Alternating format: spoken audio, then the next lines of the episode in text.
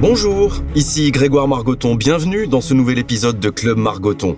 Club Margoton, c'est un micro tendu vers l'excellence, la parole donnée à des femmes et des hommes qui ont enflammé les stades, repoussé leurs limites.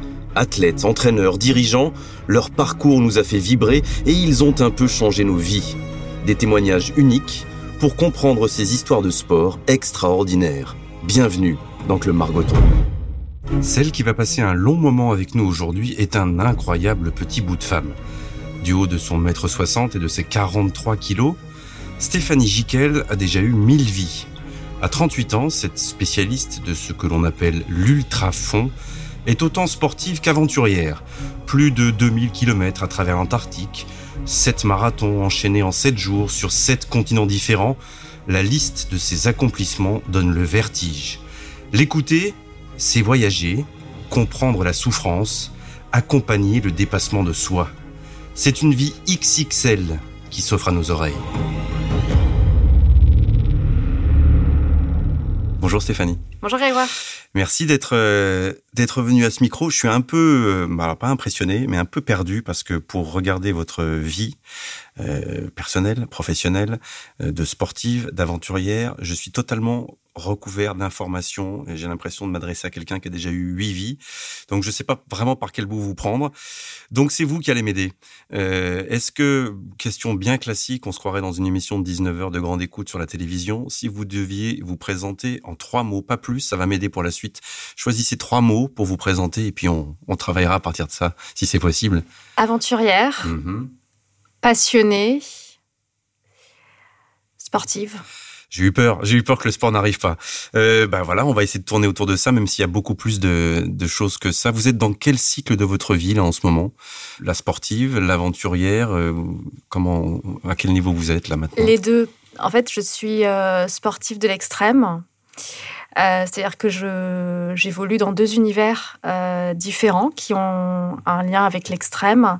Euh, D'une part, je réalise des expéditions engagées dans des lieux très froids, très hostiles, et d'autre part, je suis sportive de haut niveau, membre de l'équipe de France d'athlétisme et spécialiste de l'ultra-fond, l'ultra-distance. Donc quelque chose aussi de très extrême, non pas dans le type d'environnement dans lequel on évolue, mais plus dans la pratique, hein, qui est une pratique extrême pour le corps. Et euh, aujourd'hui, après avoir réalisé euh, pas mal d'expéditions euh, dans les régions polaires, donc pôle Nord, pôle Sud, je suis dans une phase de ma vie où je me consacre à la compétition, parce que c'est très difficile de concilier euh, les deux, les expéditions et le sport de haut niveau, euh, dans une même saison, tout simplement parce que quand on part sur des expéditions engagées, quand je suis partie euh, à travers l'Antarctique, j'ai parcouru plus de 2000 km à travers ce continent il y a six ans. Je pesais 39 kilos en fin d'expédition et donc il est impossible euh, de participer ensuite à une compétition internationale et d'être euh, affûté et d'atteindre un pic de forme quand on a perdu autant de force sur une expédition. Donc là, sur euh, la saison actuelle, même si elle a été très compliquée avec le confinement et sur la prochaine saison, mon objectif, c'est de progresser en ultra-fond avec l'équipe de France. C'est quoi l'ultrafond pour ceux qui connaissent pas du tout? Alors, l'ultrafond euh, recouvre deux disciplines, l'ultra trail et euh, l'ultra distance sur piste et sur route, c'est-à-dire sur du plat. Euh, Aujourd'hui, j'évolue avec l'équipe de France sur le 24 heures, donc euh, l'ultra distance sur piste et route, hein, sur du plat. Lors des derniers championnats du monde, j'ai parcouru euh, 240,6 km en 24 heures. Donc l'objectif, c'est de courir le plus loin possible. Donc c'est pas un objectif de, euh, de chrono, mais c'est un objectif de distance. Parcourir le plus de distance. Euh, donc aujourd'hui, j'ai la deuxième meilleure performance française. Mon objectif, c'est d'améliorer le record de France qui se situe à 243,6 km. Donc je n'y suis plus très très loin. Et euh, j'évolue aussi dans l'ultra trail. Donc là, pour le coup, euh, on est en dehors euh, de l'égide de la Fédération d'athlétisme quand on fait de l'ultra trail. Il n'y a pas d'équipe de France, donc ce sont des compétitions qui sont euh, totalement euh, libres et privées. Euh, et là, j'aime beaucoup euh, parcourir euh, des régions telles que le Morbihan. Je suis passionnée par cette région-là, mais aussi des régions plus montagneuses, même si j'ai une préférence pour l'horizontalité à la verticalité. Aujourd'hui, parce que j'ai en tête quelques projets plutôt en montagne, en, trail, mais on, verra un peu plus tard, parce qu'on peut pas tout faire en même temps. Le Morbihan, c'est parce que chaque année ou presque, vous faites ce qui s'appelle, c'est quoi les 177 km du Morbihan Oui, c'est les 177 km du Grand Raid du Morbihan, mhm. une très belle épreuve qui malheureusement donc a été annulée cette année, pour laquelle je m'étais également préparée, qui a lieu tous les ans fin juin. Et euh, j'aime énormément euh, cette région, les, les couleurs, euh, et puis aussi ce, ce, sentier douanier. les 177 km, c'est une marque intéressante. c'est on ressent une forme de euh, de, de, plénitude quand on parcourt 177 euh, km dans des lieux qui sont euh, somptueux, qu'on y passe la nuit, qu'on ressent le froid, la, la brise, le, vent, puis le jour qui se lève. Enfin, c'est vraiment magnifique et j'aime beaucoup ça aussi. Ça fait quatre marathons. oui, Un peu plus même. Ouais, ça fait, pas mal de, ça fait pas mal de marathons, ouais. Et tout ça avec un petit bout de bonne femme qui donc a 38 ans. Aujourd'hui, c'est ça? Oui, tout à fait. Vous faites 1m60 et quelques aujourd'hui, poids de forme 53 kilos, euh, non, 43, kilos, 43 kilos. Bref, effectivement un, morphotype qui est, qui est parfait pour ce genre de ce genre d'épreuve. Avant de revenir et, et de rembobiner la cassette, c'est parce que vous avez 38 ans aujourd'hui que ça s'est imposé à vous ce retour un peu à l'athlétisme, d'essayer de faire des records maintenant parce que ce sera peut-être un peu trop tard dans 3 4 ans alors que pour l'aventure, ça sera peut-être jamais trop tard euh, c'est intéressant votre question.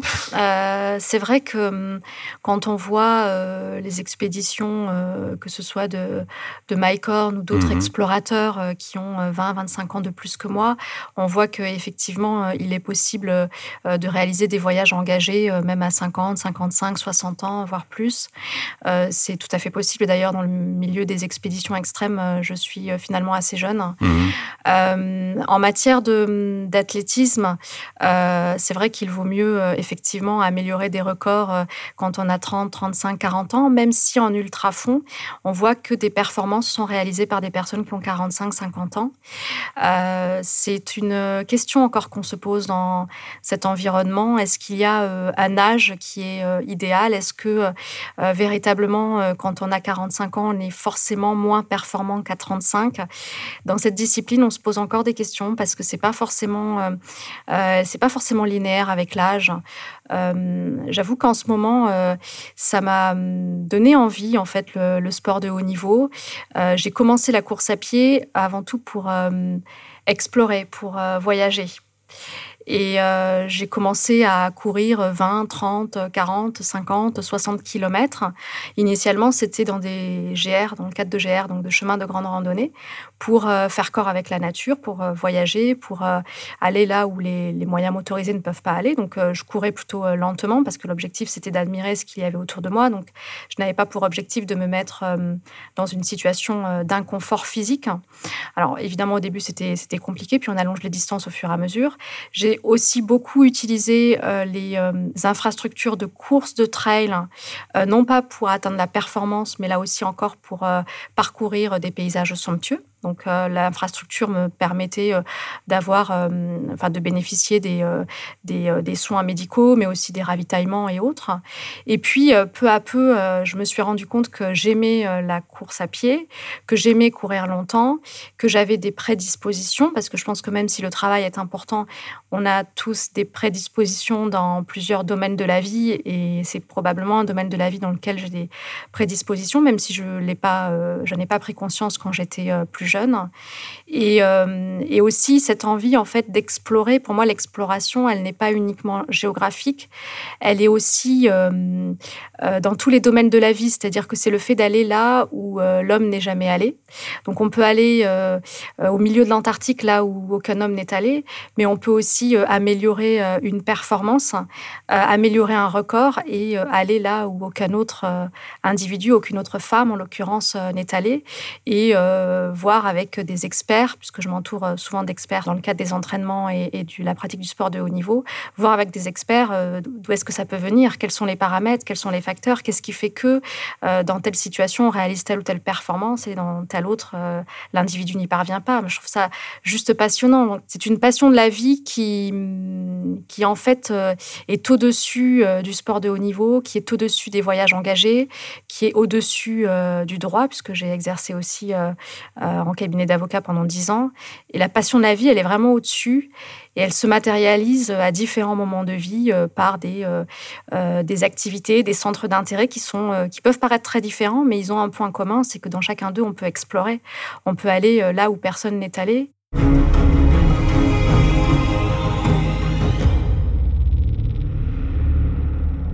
On vient de poser l'introduction. Je crois, je crois qu'on vient de poser l'introduction. C'est bien. On va revenir, euh, si ça vous dérange pas, en arrière, parce qu'autant sur vous, quand on cherche euh, sur euh, partout sur Internet, les réseaux sociaux, on, découvre assez facilement cette cette vie que vous avez depuis une quinzaine d'années maintenant, d'aventurière, de sportive, éventuellement d'avocate, dans un cabinet d'affaires spécialiste en fusion-acquisition, c'est ça? Tout à fait.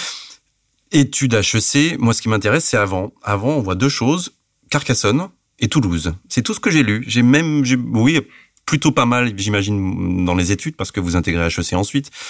Il se passe quoi de Carcassonne à Toulouse et dans vos premières années? Est-ce que euh, vous êtes une, euh, une petite fille qui rêve d'Amundsen, euh, qui rêve de traverser l'Antarctique déjà, ou alors pas du tout? Alors, je suis née à Carcassonne. et puis après, j'ai vécu à côté de Toulouse. Euh, puisque mon père travaillait dans une usine euh, de, sous-traitance euh, d'Airbus, donc il mhm. réparait des composants qui sont utilisés dans les moteurs d'avion. Et donc, j'ai vécu à côté de Toulouse. J'étais une petite fille très perfectionniste déjà dans tout ce qu'elle faisait. J'imagine. C'est-à-dire que pour moi, le, on me dit souvent que j'ai changé de vie, mais euh, pour moi, Stéphanie n'a jamais changé. C'est-à-dire que l'énergie qu'elle met euh, et la persévérance, la motivation qu'elle a dans les projets d'aujourd'hui, euh, c'est exactement la même que celle qu'elle pouvait avoir à 5 ans, à 10 ans, à 15 ans, quand elle rêvait ou quand elle s'adonnait à une tâche en particulier. quand j'étais jeune, je ne voyageais pas. Mmh et je n'avais pas voyagé non plus en France. Je n'avais jamais vu Paris, euh, euh, je n'avais pas vu le Nord, etc. Euh, et, donc mon rêve, c'était de voyager. C'était de découvrir le monde, mais aussi ses, ses, habitants. donc découvrir, connaître. J'étais extrêmement curieuse. Et je n'avais pas d'autres outils que les études hein, pour y parvenir. Enfin, à mon sens, je ne voyais pas d'autre façon d'y parvenir. J'étais euh, plutôt euh, bonne à l'école, euh, plutôt sérieuse. Et je me suis dit, c'est grâce aux études que tu vas t'émanciper, que tu vas devenir indépendante, que tu vas créer ta vie, que tu vas entreprendre, même si à cette époque-là, je ne mettais pas le nom d'entrepreneur ou d'entrepreneuriat. mais c'est en réalité, c'est ça, en fait. Hein, on est entrepreneur de sa vie, surtout quand on est sportif de haut niveau et explorateur, parce qu'il faut quand même pouvoir être indépendant, s'entourer d'un collectif, lever des fonds. Donc c'est une forme, on rentre pas vraiment dans des cases. Hein, par rapport à d'autres d'autres métiers. Euh, et donc c'est c'est comme ça que je voyais les choses. Et euh, j'ai vu quand j'avais 12-13 euh, ans dans un magazine au CDI du collège le nom d'une école de commerce, c'était HEC.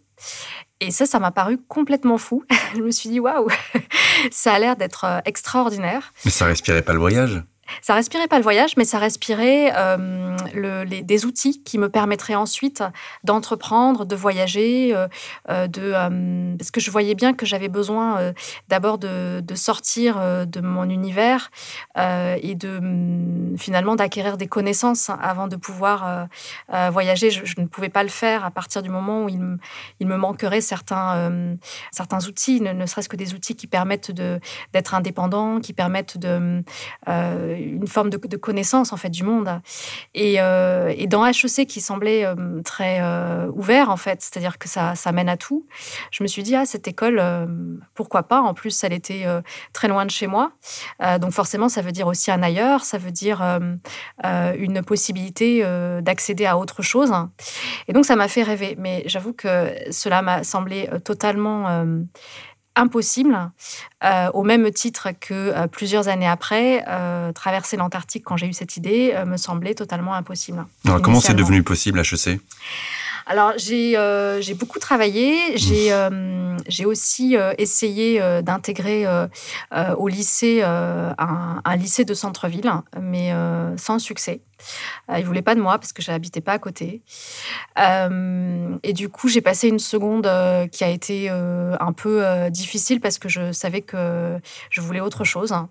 et donc, en, fin de seconde, j'ai recommencé à faire une demande pour un lycée de centre-ville et je suis allée voir le proviseur. Donc, j'étais toute jeune et j'ai fait cette démarche-là.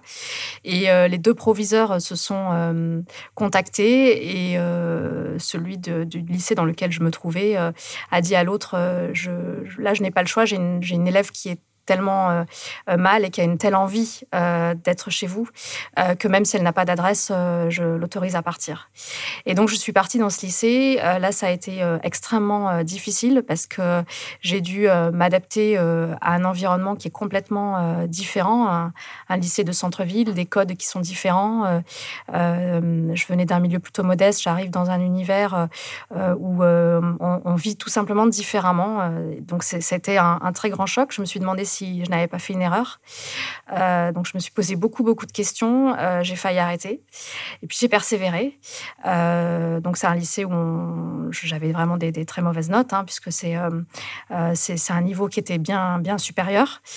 et puis après, donc je demande une classe préparatoire, étant donné les résultats qui sont forcément moins bons que dans un lycée plus classique. on a peur de ne pas avoir la classe prépa. Et puis, et puis je l'ai eu. Et, et en classe préparatoire, alors là, euh, euh, je, voilà, j'avais toujours 18, 19, 20, là où les autres avaient plus de mal, parce que justement, je venais d'un lycée qui, euh, qui, bah, qui nous avait préparé à un peu plus que, que le bac. Et voilà comment j'ai atteint cette classe préparatoire. Et là, j'ai travaillé très souvent jusqu'à minuit, 2 heures, 3 heures du matin, euh, en supprimant euh, le sport, puisque je courais quand j'étais euh, au lycée. C'est là que je vous arrête, parce qu'il y a deux questions qui m'intéressent dans le parcours de jeunesse et d'adolescence. C'est quand arrive le sport? Sous quelle forme? Et quand arrive le premier voyage? Le premier voyage, c'est d'aller à HEC à, côté de Paris ou c'est il y en a eu quand même un avant qui vous a fait découvrir autre chose que Toulouse et, et votre, votre village? Le premier voyage, c'est c'est Paris. Euh, et c'était, euh, ce n'était pas évident parce que euh, c'est particulier quand on arrive à Paris pour la première fois. tout nous semble immense alors qu'aujourd'hui Paris me semble très petit. J'aime beaucoup marcher à Paris et pour moi c'est un petit village. quand je suis arrivée ici, tout me semblait immense et, clairement quand j'ai commencé à HEC, je n'avais absolument pas les codes là aussi, donc j'étais vraiment dans l'aventure. Pour moi, l'aventure c'est sortir de sa zone de confort. J'y étais totalement. J'avais tout à apprendre, donc là aussi un très grand malaise. Euh, là aussi, à un moment donné, une envie euh, euh, d'arrêter, mais en même temps, on sait pourquoi on est là, donc on poursuit. donc ces, moments-là, je les trouve intéressants parce que c'est dans ces moments qu'on apprend à mieux se connaître. On a quelque chose qui nous choque, qui nous perturbe, qui fait qu'on doit s'adapter vite, rester agile. on a beaucoup de doutes. en fait, on est dans sa zone de confort. C'est ça qui est extraordinaire. Et je l'ai étendu à HEC comme je l'ai étendu euh, plus tard euh, dans l'exploration polaire, de la même manière. En fait, ce sont les mêmes ressources que j'ai mis en œuvre, sauf que dans un cas, euh, c'est un aspect un peu plus, on va dire, intellectuel. On, on étudie dans les livres, on, on apprend euh, à, s'exprimer, on apprend le, métier d'entrepreneur. Et dans un autre, euh, c'est une activité euh, physique, donc c'est plus le corps qui est, qui est mis à rude épreuve. Mais à, part, à part cela, c'est la même chose en fait dans les deux cas. Ce sont les le mêmes sport ressources. arrive quand Alors en fait, le sport, moi, j'ai pas eu la chance de, de, connaître le monde des clubs. C'est-à-dire que quand j'étais petite, je ne savais pas qu'un club existait. Je ne savais pas ce que c'était en fait. Donc je faisais les crosses à l'école, je m'en sortais plutôt bien. Euh, j'aimais beaucoup euh, le, sprint, en fait, courir euh, à l'école. et j'aimais tout particulièrement la gymnastique hein, et le roller et euh, toujours dans cet état d'esprit d'aller au bout des choses, d'être extrêmement euh, euh, persévérante et de faire les choses bien. Et en fait, je pouvais passer des heures chez moi en mettant des matelas au sol à répéter des enchaînements jusqu'à ce qu'ils soient parfaits, enfin jusqu'à ce qu'ils soient parfaits selon mon propre, ma propre opinion. Et c'est comme ça que j'ai connu le, sport. Donc c'est comme beaucoup d'autres enfants, c'est plus en pratiquant à l'école, mais en poursuivant, c'est-à-dire qu'à côté de l'école, plutôt que que jouer à des jeux de société ou, ou regarder la télé ou autre. moi, ce qui me plaisait, c'était d'être à l'extérieur et de faire du roller et de faire de la gym. Alors, ça a été de manière alternative, c'était pas à la même période, hein. mais ça, ça me plaisait énormément. Et je sais qu'un jour, en roller, on m'avait arrêté dans la rue en me disant, vous devriez devrais intégrer un club. Euh, et puis, en fait, euh, c'était un autre monde, donc euh, j'ai pas, hum, j'ai pas donné suite parce que je ne savais pas du tout. je ne savais pas ce qu'était un sportif de haut niveau. Je ne savais pas. C'était hum, tout simplement inaccessible parce que je ne le connaissais pas. Mais comme quand on arrive à HEC et que hum, on a plein d'options qui s'offrent à vous et quand on ne sait pas ce qui existe, on peut prendre parfois une mauvaise voie, une voie qui ne nous correspond pas totalement. On se dit, euh, dix ans après, j'aurais dû choisir un autre métier, tout simplement parce qu'on n'a pas l'information, on ne sait pas. Euh, si à 12-13 ans, euh, je n'étais pas tombée sur cette information dans le magazine au CDI, peut-être que je n'aurais jamais pensé à HEC, peut-être que j'aurais fait autre chose. donc c'est vraiment une question d'information aussi à un moment donné. et pour moi, c'était un univers, c'est aussi de l'exploration et du voyage dans des conditions extrêmes. Ce sont des, des, univers qui sont très éloignés de l'univers d'où je viens. Donc, euh, c'est ça aussi qui me plaît. C'est vraiment l'aventure, c'est le fait de passer de l'un à l'autre et de découvrir tout plein de choses et en même temps euh, de repousser ses limites euh, jusqu'au jour où il n'y a plus d'envie. On a envie de partir du coup sur une autre, une autre route. On vous laisse dans votre chambre avec des matelas, faire de la gymnastique avec vos rollers dans la, dans la rue. Est-ce que vous vous souvenez de la première fois où vous avez des choses, des baskets au pied ou des, des chaussures de running et que vous courez? Vous vous ah. souvenez de la première fois que vous avez couru, tout simplement? Parce ah, que là, aujourd'hui, vous courez 250 km euh, en 24 heures, j'exagère à peine. La première fois, c'était quand? Alors, c'était à l'école. Ce que j'aimais beaucoup à l'école, c'était le, c'était deux activités. C'était euh, euh, le sprint, euh, donc clairement courir sur 100 mètres ou, ou 200 mètres. J'étais plutôt douée et je courais plutôt, plutôt bien. Et aussi les courses d'endurance. On courait 40 minutes hein, autour d'un stade. Et moi, ça me plaisait beaucoup. Je tenais que tous les collégiens adorent, évidemment. Mais vous êtes la seule à pouvoir dire ça. Qu'est-ce qui vous plaisait? Je, tenais de courir 40 minutes autour d'un stade je tenais un caillou euh, dans ma main et j'essayais de focaliser euh, ma souffrance sur euh, cette main qui serrait très fort le caillou. Et je savais que l'objectif, c'était de maintenir la même allure et il ne fallait surtout pas marcher parce que marcher, c'était en gros ne pas avoir réussi l'exercice. Et donc, je trouvais ça assez challenging en fait. je trouvais ça très dur très très dur. C'est étonnant aujourd'hui de me dire qu'il y a un moment dans ma vie, je trouvais très dur de courir 40 minutes, mais pourtant, je trouvais que c'était, c'est pas nécessairement très agréable, mais je trouvais ça euh, très challenging parce que justement, ça vous, euh, c'est quelque chose qui n'est pas facilement accessible. Euh, quand on, jouait au basket ou quand on jouait au foot, il y a une part de, de jeu. C'est intéressant. dans la course à pied, il y avait vraiment une part de challenge essayer de, courir sans s'arrêter, donc euh, avoir une allure qui permette de tenir. Au début, je n'y arrivais pas, et puis au fur et à mesure, euh, j'y arrivais et j'étais plutôt, euh, plutôt bonne en fait dans cette discipline-là. Il disait quoi le prof ou la prof de PS de, voir cette, cette adolescente qui visiblement cherchait pas le jeu ou le collectif, ou s'exprimait pas dans le côté jeu de, l'activité sportive, mais dans le côté personnel et dépassement de soi? Il ne devait pas y en avoir beaucoup des numéros comme vous? Euh, c'est vrai que les, autres enfants étaient plutôt euh, sur les sports euh, co, étaient plutôt intéressés par les sports collectifs. après, il y a des sports collectifs que j'aimais beaucoup. J'aimais bien le, baseball aussi, on en faisait à l'école. ça, c'est quelque chose qui, qui m'intéressait aussi. et puis le, le badminton aussi. et un petit peu moins le, le basket ou le hand ou ou le foot. Après, euh, ça aurait pu euh, euh, également. Enfin, il y, a une part de course à pied aussi hein, dans, le, dans le sport collectif, donc ça aurait pu également m'intéresser. Mais c'est vrai que la course, je sais pas, il y avait quelque chose qui me plaisait dans cette idée de, de repousser ses limites. Il y avait une part de souffrance et l'idée c'était de s'entraîner pour que cette part de souffrance n'y soit plus.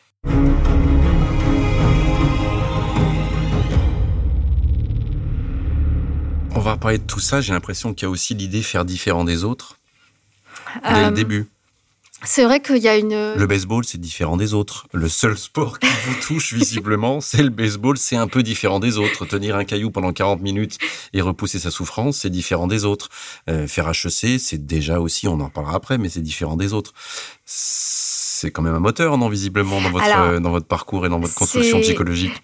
En fait, ce n'est pas l'objectif, mais c'est vrai que je n'aime pas trop la norme. Et dans les projets que j'ai pu monter, euh, j'ai souvent euh, été confrontée euh, au poids de la norme. Et hum, je me suis toujours dit, tu as envie d'y aller, tu y vas, peu importe ce qui se fait, peu importe cette norme qui finalement nous enlève toute individualité, toute personnalité.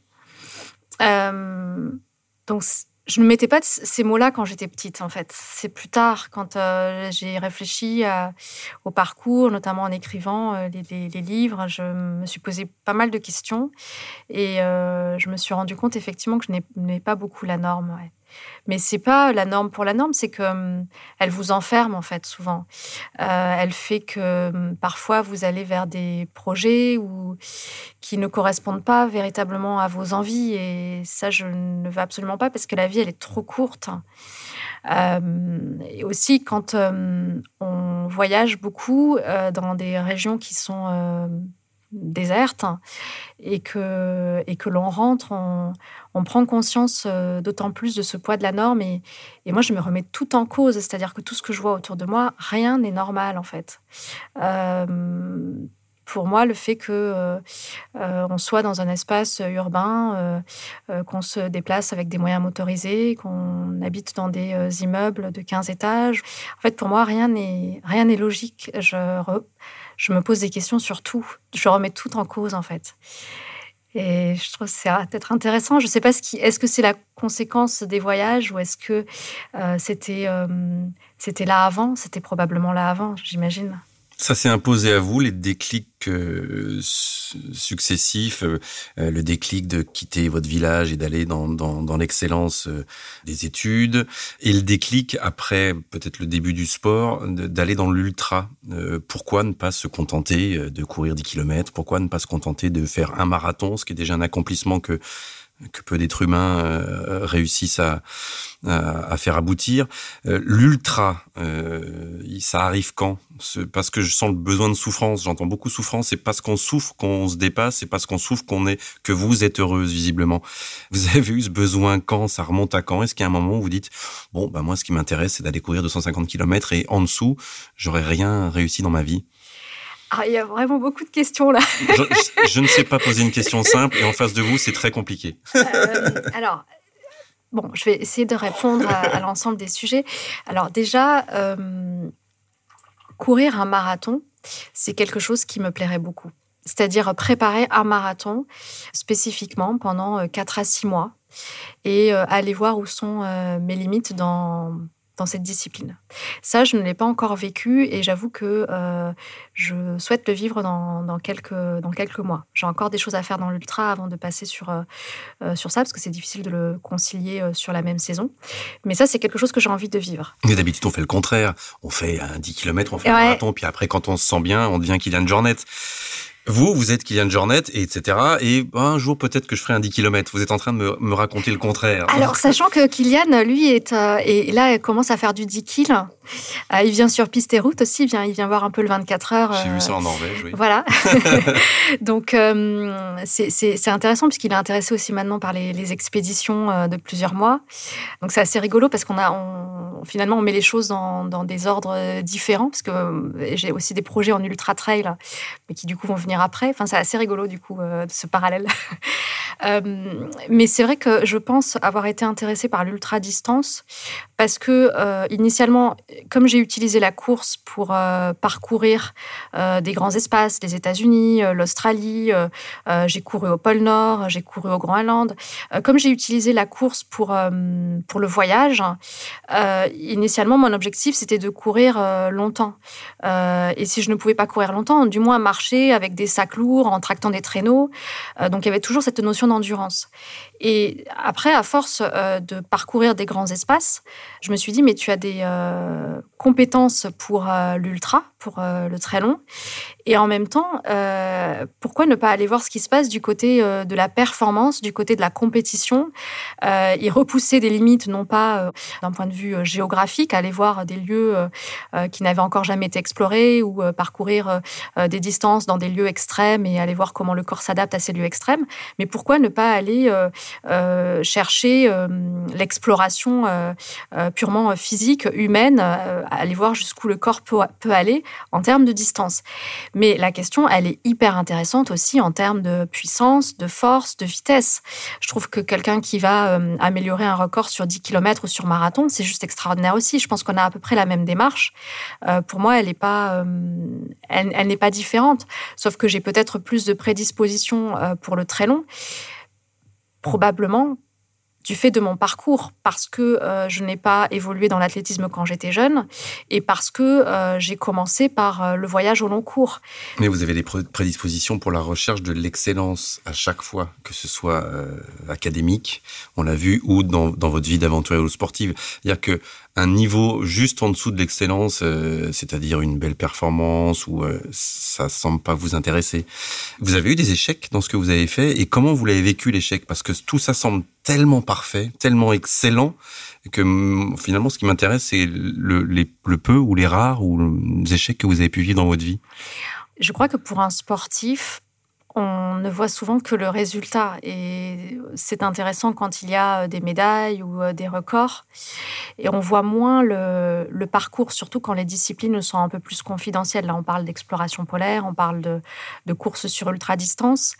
Euh, donc aujourd'hui, c'est vrai qu'on voit beaucoup plus les, résultats. Mais comme tout chemin d'aventure, que ce soit dans la vie professionnelle, dans la vie entrepreneuriale ou dans la vie d'un sportif, il y a énormément d'obstacles et il y a aussi des échecs. J'ai vécu un échec euh, il y a sept ans, un abandon sur une course, qui pour moi a été un, échec parce que hum, je n'avais pas euh, de soucis euh, physiques, je n'avais pas de blessures. J'étais deuxième à ce moment-là de la course et j'ai abandonné parce que je n'avais pas, enfin à mon sens après coup, en ayant analysé la situation, je n'avais pas visualisé en amont tous les obstacles et toutes les douleurs et toutes les souffrances que j'allais euh, endurer durant cette course. Et donc, euh, la souffrance euh, étant tellement importante à un moment donné dans un ultra, j'ai eu un craquage et j'ai abandonné. Je l'ai vraiment regretté dès la minute où j'ai rendu mon dossard. Et aujourd'hui, j'ai toujours, j'ai toujours un regret, même s'il est un peu moins important, parce qu'après coup, j'y suis évidemment revenue et, et donc le, temps a fait, a fait son œuvre et j'ai pu réaliser d'autres choses. Il s'est passé quoi dans votre tête dans les dix minutes avant de rendre le dossard? Parce que ça euh, vous était jamais arrivé visiblement, vu ça vous a marqué. Ça m'a marqué parce que, euh, en fait, quand euh, on prend le départ d'une d'une course, mais c'est vrai aussi quand on prend le départ d'une expédition, je, je, me suis rendu compte que il fallait déjà visualiser la, la, victoire, et ça c'est quelque chose que je fais, je pense, assez bien. je pense que c'est hyper important en fait de se voir réussir, de se voir gagner, c'est-à-dire de s'autoriser à être à cette place je ne suis pas sûre qu'on puisse euh, euh, gagner une course ou, euh, être médaillé ou, réussir une expédition si on a l'impression que ce n'est réservé qu'aux autres et qu'on n'a pas cette possibilité d'être là. Donc je pense que la première chose, c'est la visualisation positive. Là, la visualisation positive, elle, y était. Mais par contre, je n'avais pas suffisamment visualisé les obstacles. Les obstacles, c'est-à-dire les douleurs au quadri, aux ischios, aux genoux, les envies de vomir, les maux de ventre, le froid, enfin tous ces obstacles que l'on peut rencontrer sur une course d'ultra-distance. En fait, il faut presque les, vivre en amont, c'est-à-dire revoir la course, complètement faire le, fil de la course avant la course. c'est vrai aussi d'une expédition. Pour une expédition, ça prend beaucoup plus de temps. Il faut que ça dure plusieurs, euh, mois. Je, me vois euh, euh, dans le froid, je me vois avec peu d'alimentation, je me vois manger toujours la même chose, je me vois refaire tous les gestes, le soir, mettre le, allumer le réchaud, m'enlever la, veste, avoir des vêtements qui sont complètement gelés, enfin faire toujours les mêmes manipulations. En fait, le fait de, de les visualiser, le fait de se voir dans cette condition permet de, de mieux accepter cette situation quand on la rencontre. C'est-à-dire qu'en fait, on est complètement formaté. C'est vrai que d'extérieur, quand on voit un départ devant des globes, par exemple, quand on voit une expédition en Antarctique ou en Arctique, d'extérieur, on voit le froid, on, nous voit avec plein de, glace sur le visage, on voit les gélures, parce qu'en général, on a quand même des, visages qui sont très, très marqués, on voit des corps qui sont amaigris, on voit des, vêtements qui sont plus très, très propres, parce qu'on reste évidemment plusieurs semaines, plusieurs mois dans, sa transpiration. Et, donc, on, on, voit quelque chose de très, enfin, qui ne donne absolument pas envie. Mais en fait, l'explorateur qui part, ou le sportif qui part, il est complètement formaté, c'est-à-dire qu'en fait, il, a, il fait en sorte que ce qui est euh, euh, extraordinaire euh, ce qui apparaît comme être, étant extraordinaire et ce qui pouvait être extraordinaire quand il a imaginé le projet, quand il a eu cette idée, deviennent en fait son quotidien. Parce que si vous êtes trop dans l'aventure, c'est ça que j'aime beaucoup en fait cette euh, cette question d'aventure, parce que si vous êtes trop dans l'aventure, vous êtes dans une situation qui est trop risquée. Donc il faut euh, sortir de sa zone de confort pour justement pouvoir vivre de l'intensité, pouvoir aller vers ses rêves, vers ses envies.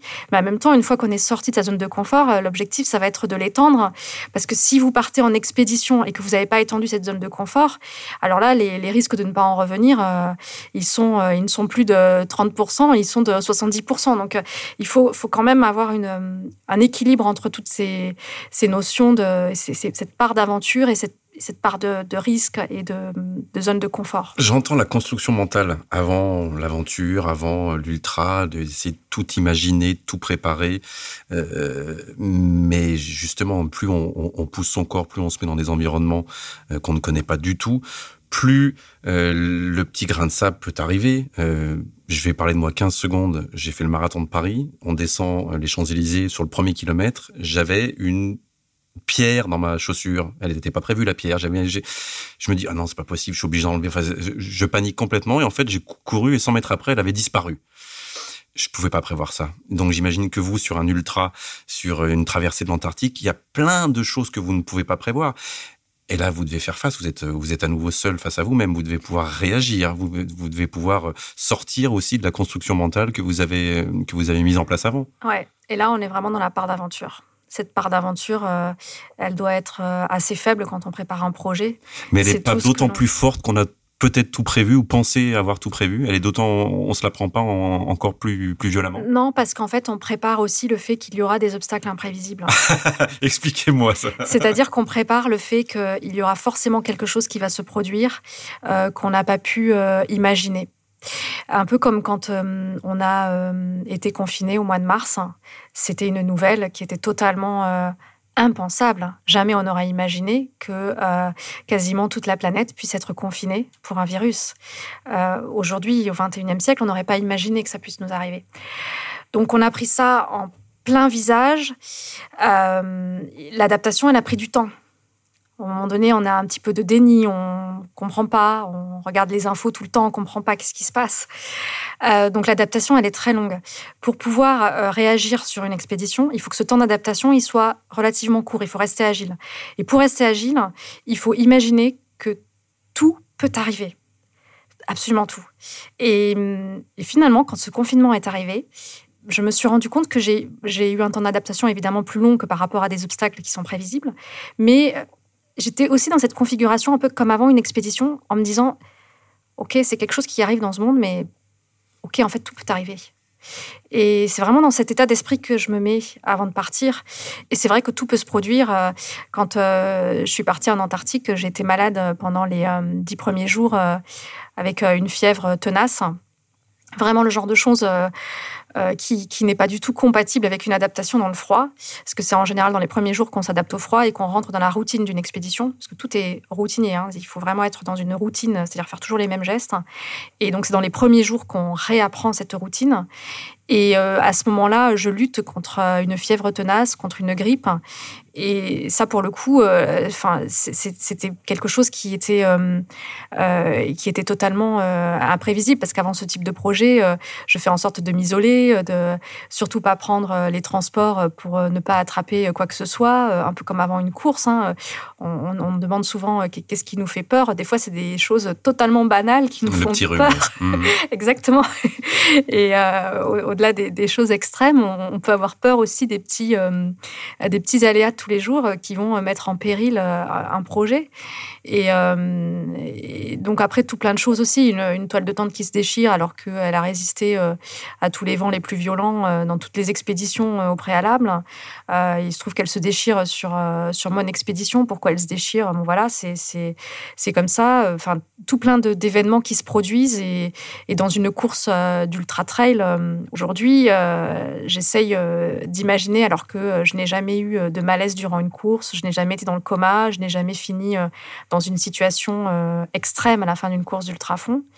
Euh, j'ai en tête que ça peut euh, arriver malgré euh, un entraînement qui est le plus précis possible, malgré le fait qu'au fur et à mesure du temps qui passe, j'acquiers de plus en plus de connaissances. Peut-être qu'un jour, je vais me retrouver dans une situation que l'on n'aura absolument pas prévue et qui n'est absolument pas logique par rapport à tout ce que l'on a fait en matière d'entraînement.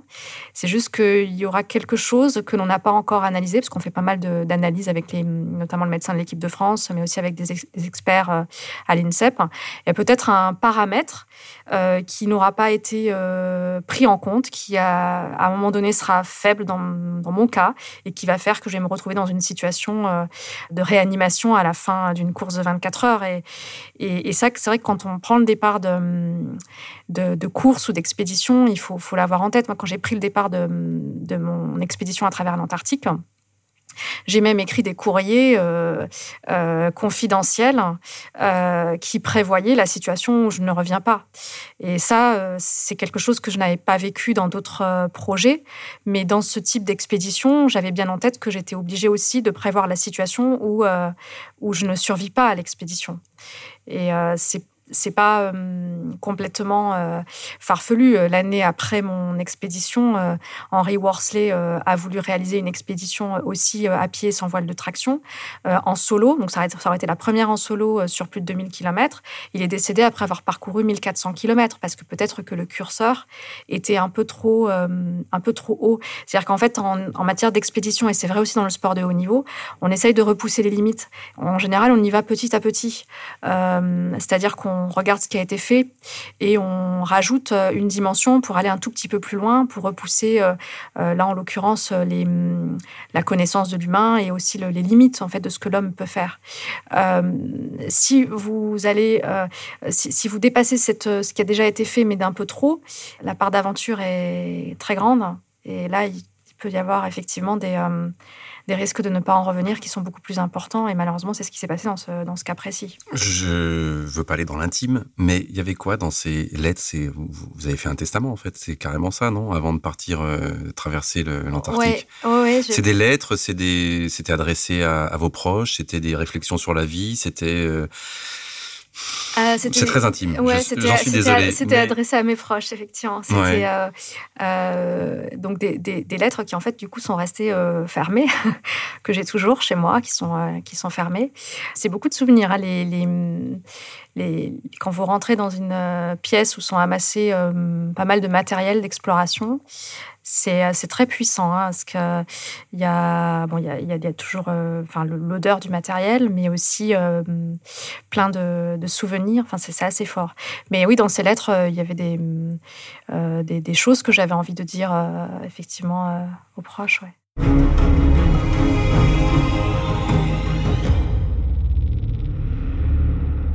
À Jérémy qui était avec vous, votre votre compagnon, parce que j'entends beaucoup et je pense qu'il y a une grande part de préparation très intime et très personnel dans tout ce que vous faites. Mais quand on, regarde ce que vous avez fait, vous avez rarement été complètement seul. Il y a, depuis HEC, c'est là que vous l'avez rencontré, je crois, Jérémy avec vous. Donc, sur ces 2045 km en 74 jours, il est avec vous. Sous la tente, il est avec vous. Quand vous faites les 7 marathons en 7 jours en 2019 euh, sur 7 continents différents, euh, lui fait le semi Vous, vous faites des marathons, mais lui, à chaque fois, à côté de vous, fait, fait le semi.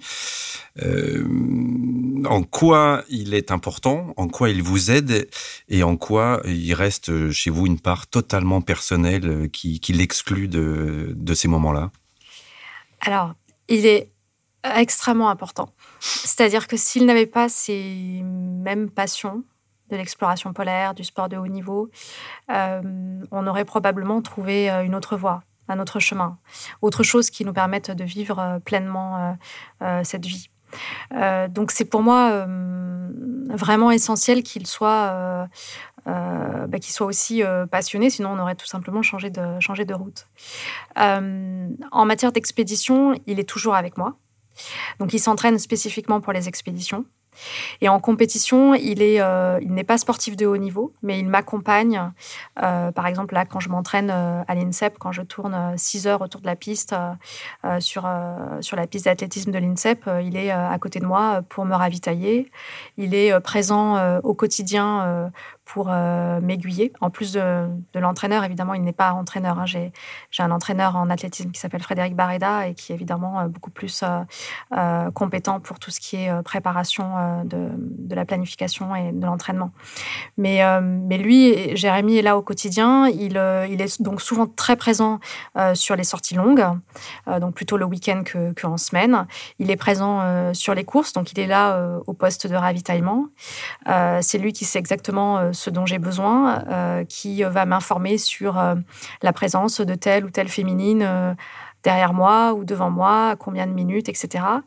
Euh, donc en fait, c'est un véritable euh, travail d'équipe et je ne pense pas qu'il soit possible euh, de hum, réussir des projets sans un collectif.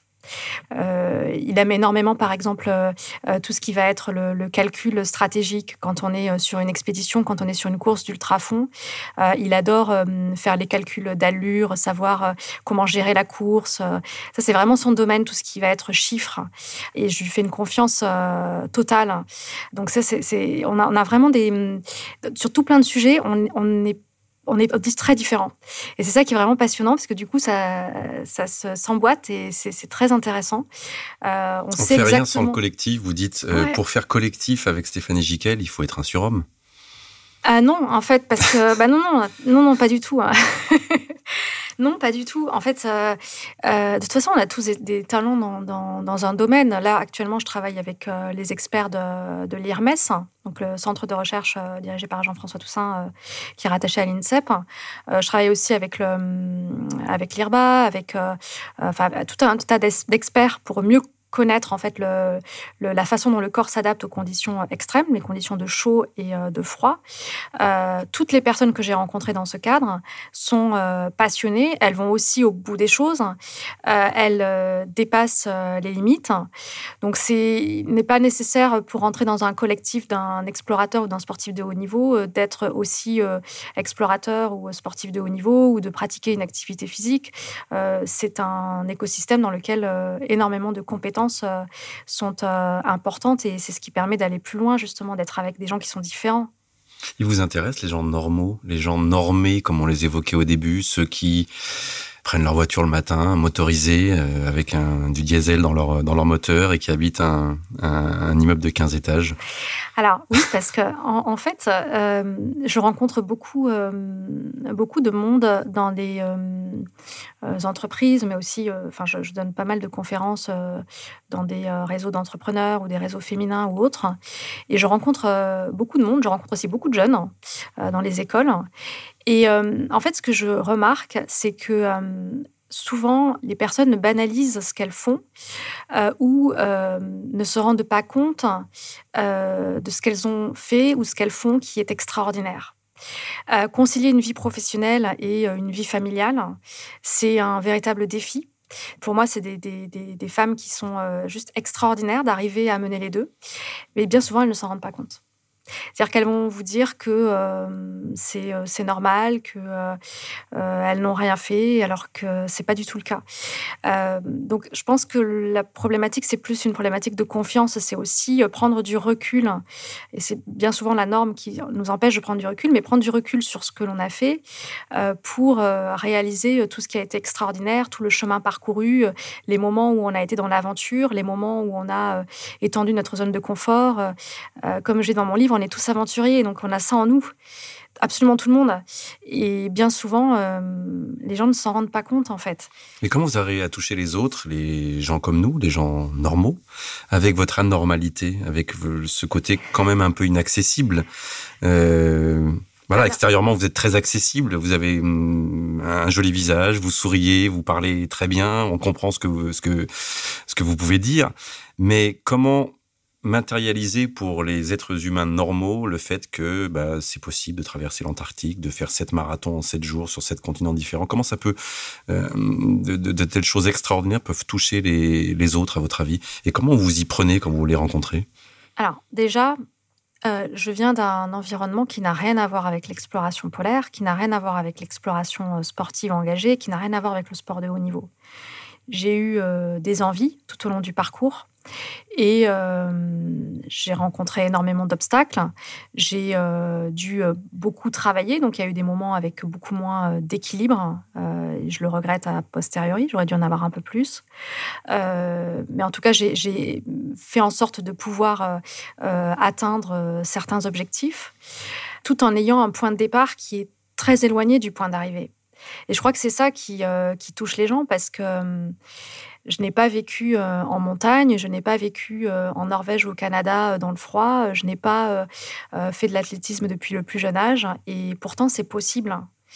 alors après, c'est sûr que c'est beaucoup de concessions, c'est beaucoup d'efforts, mais je crois que la motivation et l'envie étaient telle qu'en fait on accepte toutes ces concessions, on accepte tous ces efforts parce que ce que l'on va chercher est supérieur aux obstacles ou aux contraintes que, que cela génère.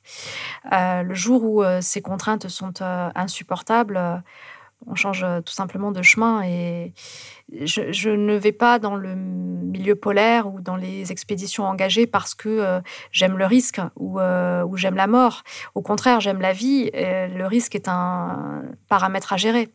Donc on va faire en sorte de le réduire au maximum par une bonne préparation, par euh, un collectif, par une, construction du projet qui a pour objectif de limiter le risque. Mais vous allez chercher l'extrême de toute façon. On, enfin, commence à comprendre. C'est pas ce que vous rapprochez ou que vous côtoyez cette idée ou cette réalité de mort que vous vous sentez plus vivante C'est vous avez besoin de ça forcément ou il y a euh. d'autres moments de la vie où vous êtes très très loin de la mort et vous vous sentez quand même très vivante? Il y a des moments de la vie où je suis très loin de la mort et euh, enfin on peut jamais savoir si on est vraiment très loin, mais en tout cas je suis euh, plus loin a priori de la mort qu'en expédition et où pourtant je me sens très vivante. Il y a plein de projets qui m'intéressent. J'ai envie aujourd'hui d'aller améliorer des records sur des compétitions. En général, quand on prend le départ d'une compétition, une compétition euh, qui n'est peut-être pas un 24 heures, parce que le 24 heures, c'est quand même très particulier. Euh, on peut effectivement être euh, entre la vie et la mort à la fin d'un 24 heures. C'est euh, c'est une discipline qui est très, très spécifique. Mais quand on prend le départ d'un trail ou d'un ultra-trail ou d'un marathon, en général, le risque de ne pas en revenir, de, de, laisser sa vie est quand même moindre que sur une expédition engagée ou sur un 24 heures. et pour autant, ce sont des projets qui me donnent envie. Quand j'écris un livre, c'est des projets qui me font triper. Je ressens une plénitude totale. Et pour autant, il n'y a pas ce il n'y a pas ce rapport à la mort. Et je sais que c'est quelque chose que l'on dit souvent, euh, que cette proximité avec la mort fait que l'on se sent plus vivant. Et en fait, je ne suis pas, je ne sais pas en fait, parce que euh, je crois que euh, c'est la prise de conscience que la vie est courte. Et parfois, on peut prendre cette conscience-là, on peut, on peut en avoir quand on a effectivement frôlé la mort. Donc, j'ai vécu des accidents où j'ai cru en quelques secondes que c'était terminé. Euh, mais j'avais déjà conscience, avant de vivre ces accidents, que la vie était courte et qu'il fallait donc euh, la vivre à fond. Donc ce ne sont pas ces accidents qui ont euh, généré cette conscience de la vie. et de cette importance, cette urgence de, vivre et, de, se mettre en mouvement. donc, est-ce que le fait de frôler la mort nous permet de nous sentir plus vivants? J'ai pas l'impression de le ressentir comme cela, à vrai dire. Je pense plus que c'est le fait de se mettre en mouvement vers des objectifs qui fait qu'on ressent une forme de sérénité, d'apaisement, parce euh, parce qu'on l'a fait en fait. Il y a beaucoup de mouvements, le mouvement qui sauve la vie. Euh, si vous arrêtez de marcher euh, certains jours en, Antarctique, vous mourrez hein, en quelques secondes, sans doute en quelques minutes. On entend et on, alors que vous êtes très calme, hein, je peux décrire votre image. Vous faites pas de, euh, gestes inutiles. Vous êtes posé avec vos mains sur vos, vos jambes. Vous êtes extérieurement très très calme, mais dans tout ce que vous racontez, il y a le besoin de, de mouvement. On peut pas être très vivant en étant assis pendant 15 heures dans un, dans un monastère au Tibet.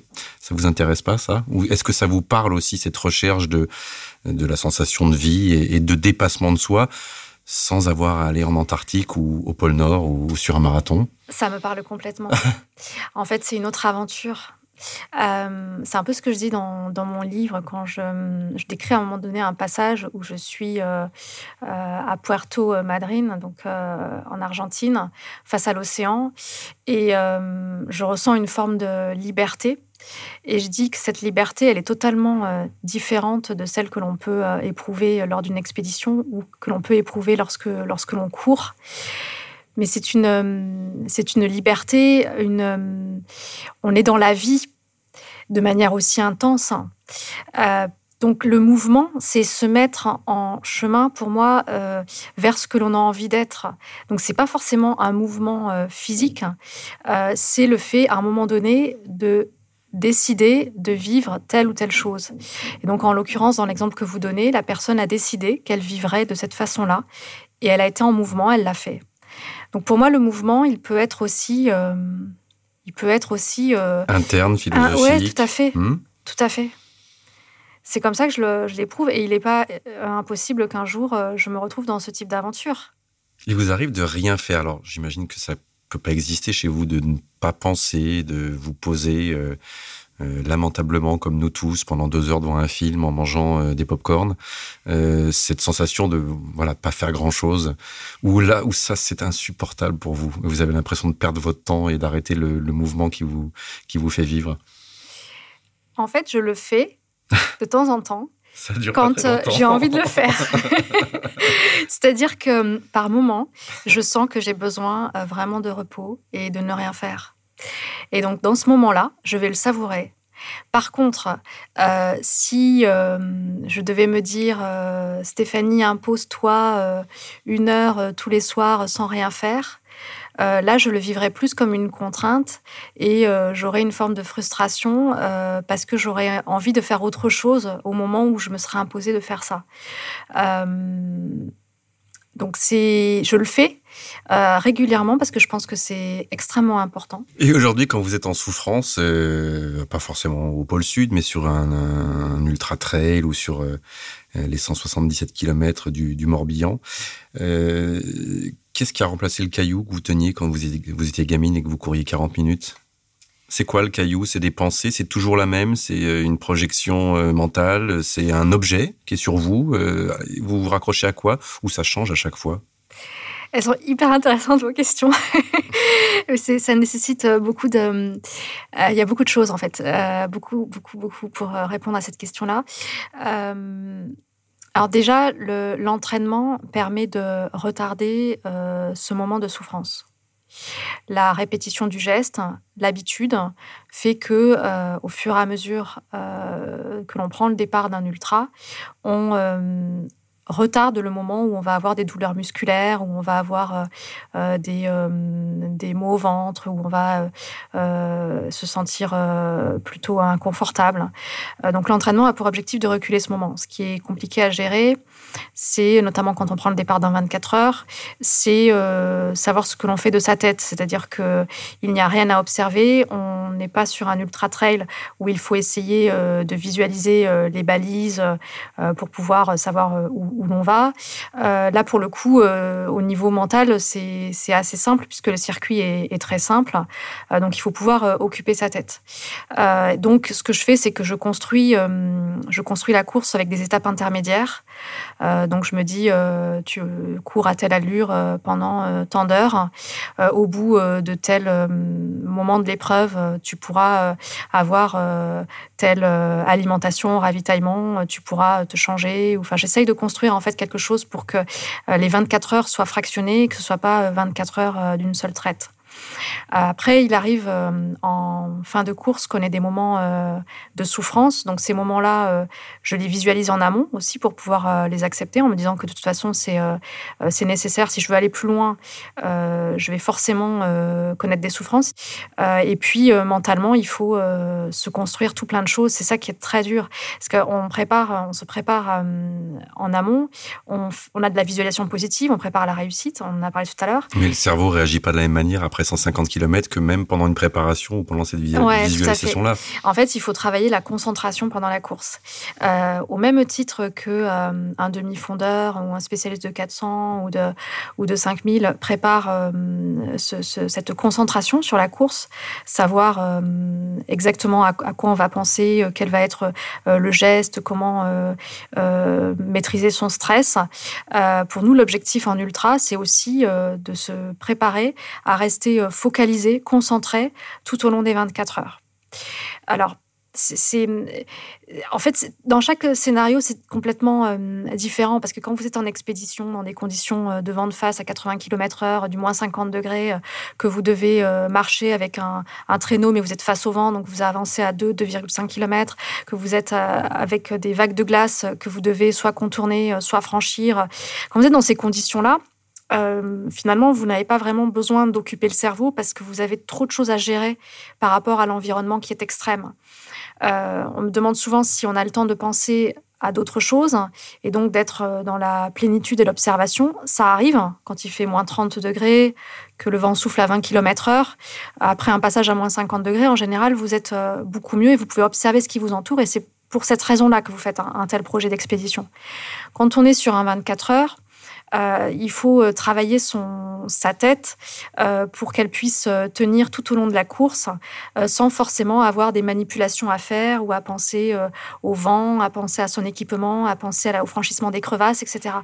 Donc c'est encore une autre dynamique, probablement différente de celle que, rencontrent les navigateurs qui font le, tour du monde ou un Vendée Globe. Je parlais beaucoup avec, Anne Cazeneuve, qui est décédée en, en, en 2000, 2015, qui était une, une, une skipper que j'aimais beaucoup et euh, qui avait gagné la route du Rhum en 2014, justement quand je suis partie en Antarctique. Euh, et, donc elle m'expliquait un petit peu son quotidien. Elle essayait de faire des parallèles par rapport à une euh, traversée d'un continent désert et puis une, une, expédition à la voile. Et c'est vrai que dans ces deux cas, le fait qu'il y ait beaucoup de, de, de, de, choses à penser, beaucoup de manipulations, fait que vous êtes finalement, le temps passe plus vite.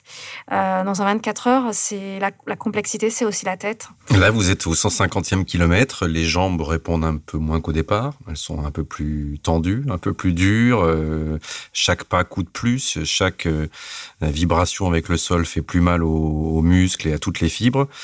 Euh, voilà, vous pensez à Jérémy, vous pensez à votre famille, vous pensez à la liste de courses le lendemain à Carrefour, ou alors c'est un truc beaucoup plus simple et le cerveau arrive à rester dans sa case et dans ce que vous vous êtes dit depuis le début?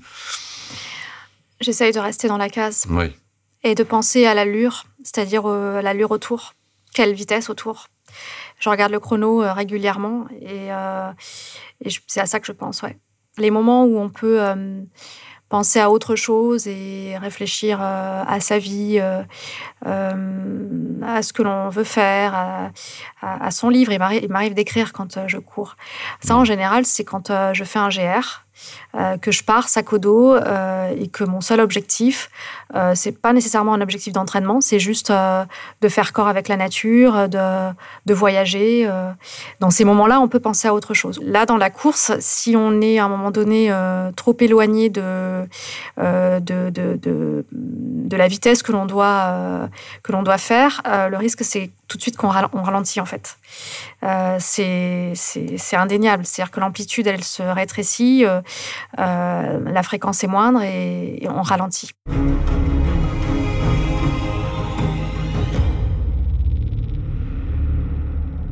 Vous n'avez pas l'impression de perdre un peu une part d'humanité dans ces moments-là et de devenir un peu plus une intelligence artificielle, un robot?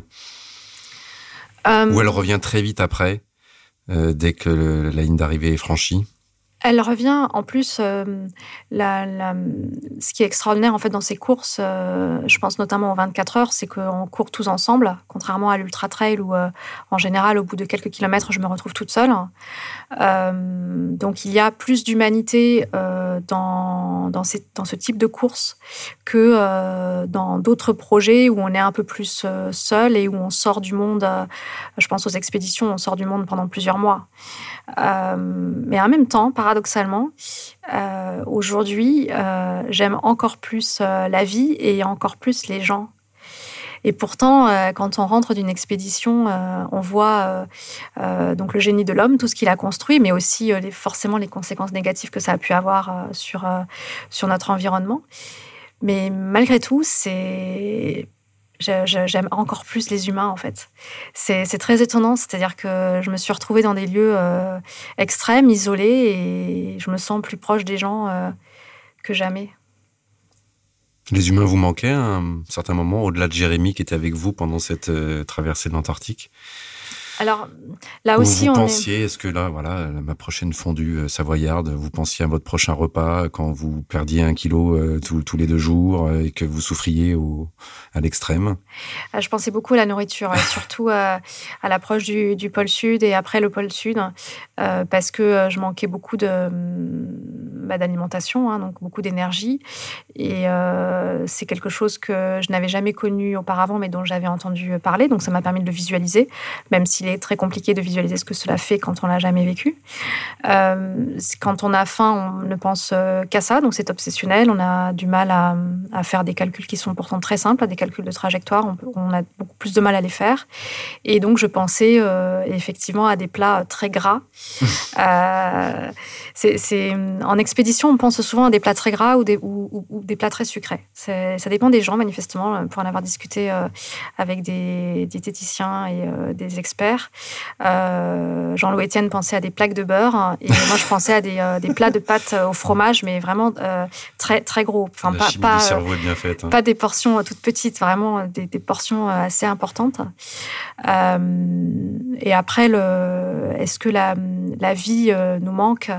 Là aussi, on est quand même formaté pour un projet. Si on ne veut pas prendre de risques et si on veut pouvoir en revenir, on est euh, presque formaté comme un robot, en fait. Vous l'indiquez tout à l'heure.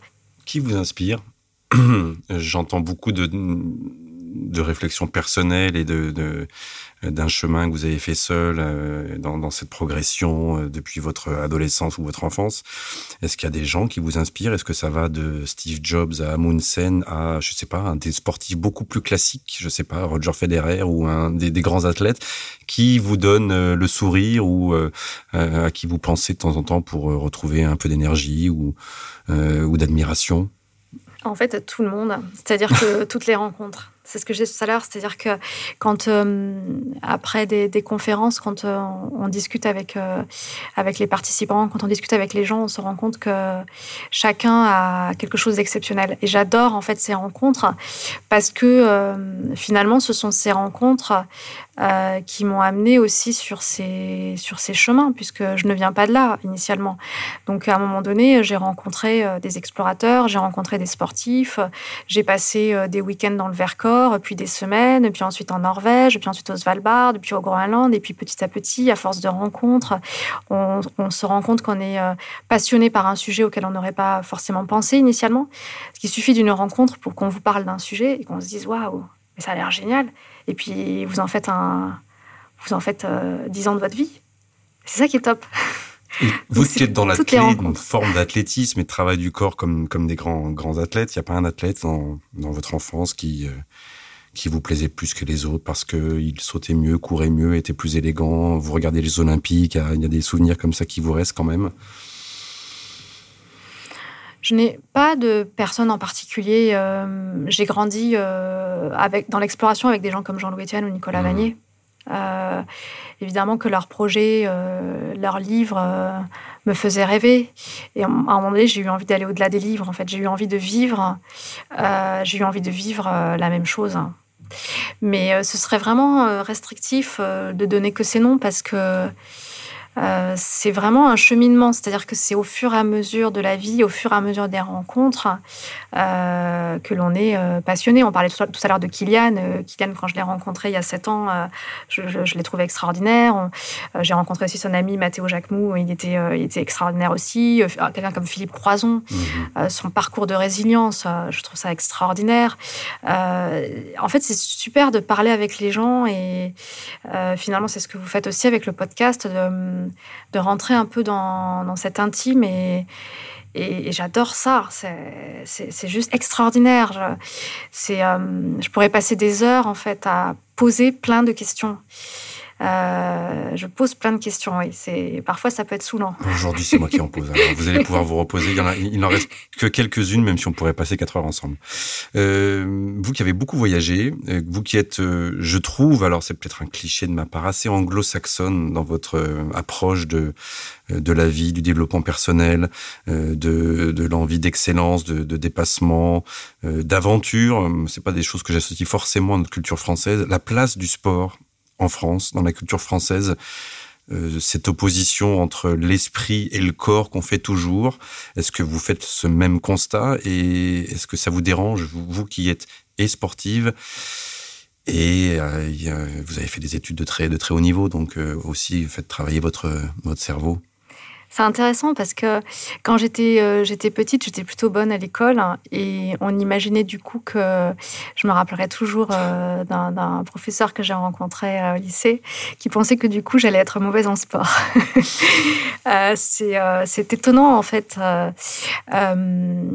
c'est vrai que dans dans les écoles, euh, je pense qu'on a encore euh, euh, pas mal de, choses à faire dans le domaine du sport, parce que c'est une discipline qui me semble essentielle, déjà pour avoir un équilibre de vie, pour euh, avoir un corps qui euh, résiste mieux. Je pense que le, sport devrait faire partie euh, intégrante d'un cursus et devrait être considéré comme le sont les mathématiques ou le français, la littérature, l'anglais. donc je pense qu'il y a encore un très très très long chemin à parcourir en France sur, sur ce sujet et j'en prends conscience parce que j'interviens beaucoup dans les écoles auprès des jeunes. je vois aussi beaucoup les jeunes s'entraîner durant leurs cours de sport euh, au stade, hein, puisque j'y vais aussi régulièrement en journée.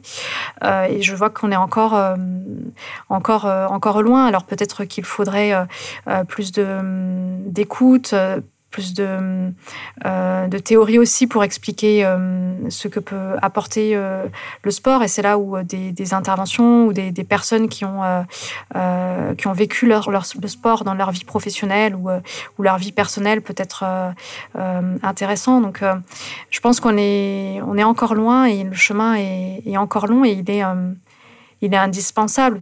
Euh, si on avait plus conscience de notre corps, de l'importance du corps, de l'importance d'en prendre soin, de l'importance de récupérer, euh, finalement, on irait plus loin, même dans notre vie professionnelle. On serait, en fait, on serait plus euh, plus performant. Donc ça, ça peut aussi avoir des intérêts, même pour une vie d'entreprise.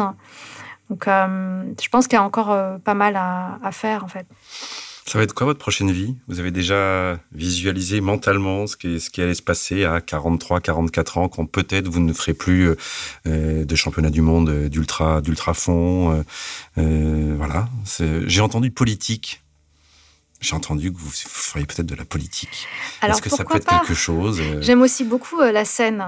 J'interviens beaucoup dans des conventions, des congrès. J'essayerai peut-être un jour le théâtre. Je pense que c'est quelque chose qui, qui peut me plaire aussi, une belle aventure. Euh, mais après, j'ai pas de. En fait, je ne vois pas. Euh, je ne me vois pas dans dix ans, en fait. J'ai juste. Euh, j'espère juste que j'aurai toujours autant d'envie dans le chemin dans lequel je me trouverai.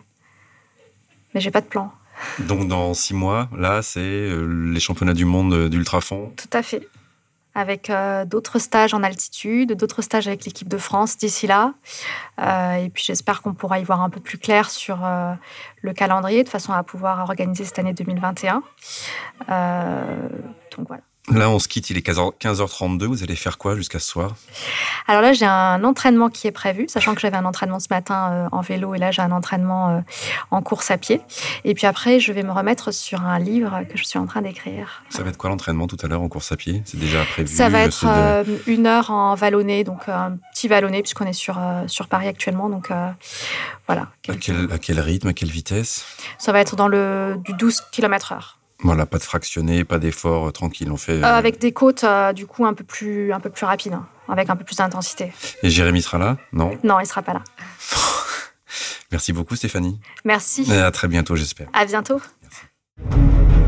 Merci d'avoir écouté Club Margoton. J'espère que vous aurez pris autant de plaisir à écouter cette interview que moi à la réaliser. Si cet épisode vous a plu, n'hésitez pas à mettre des étoiles ou à commenter. Rendez-vous dès la semaine prochaine pour un nouvel épisode de ce podcast, Club Margoton.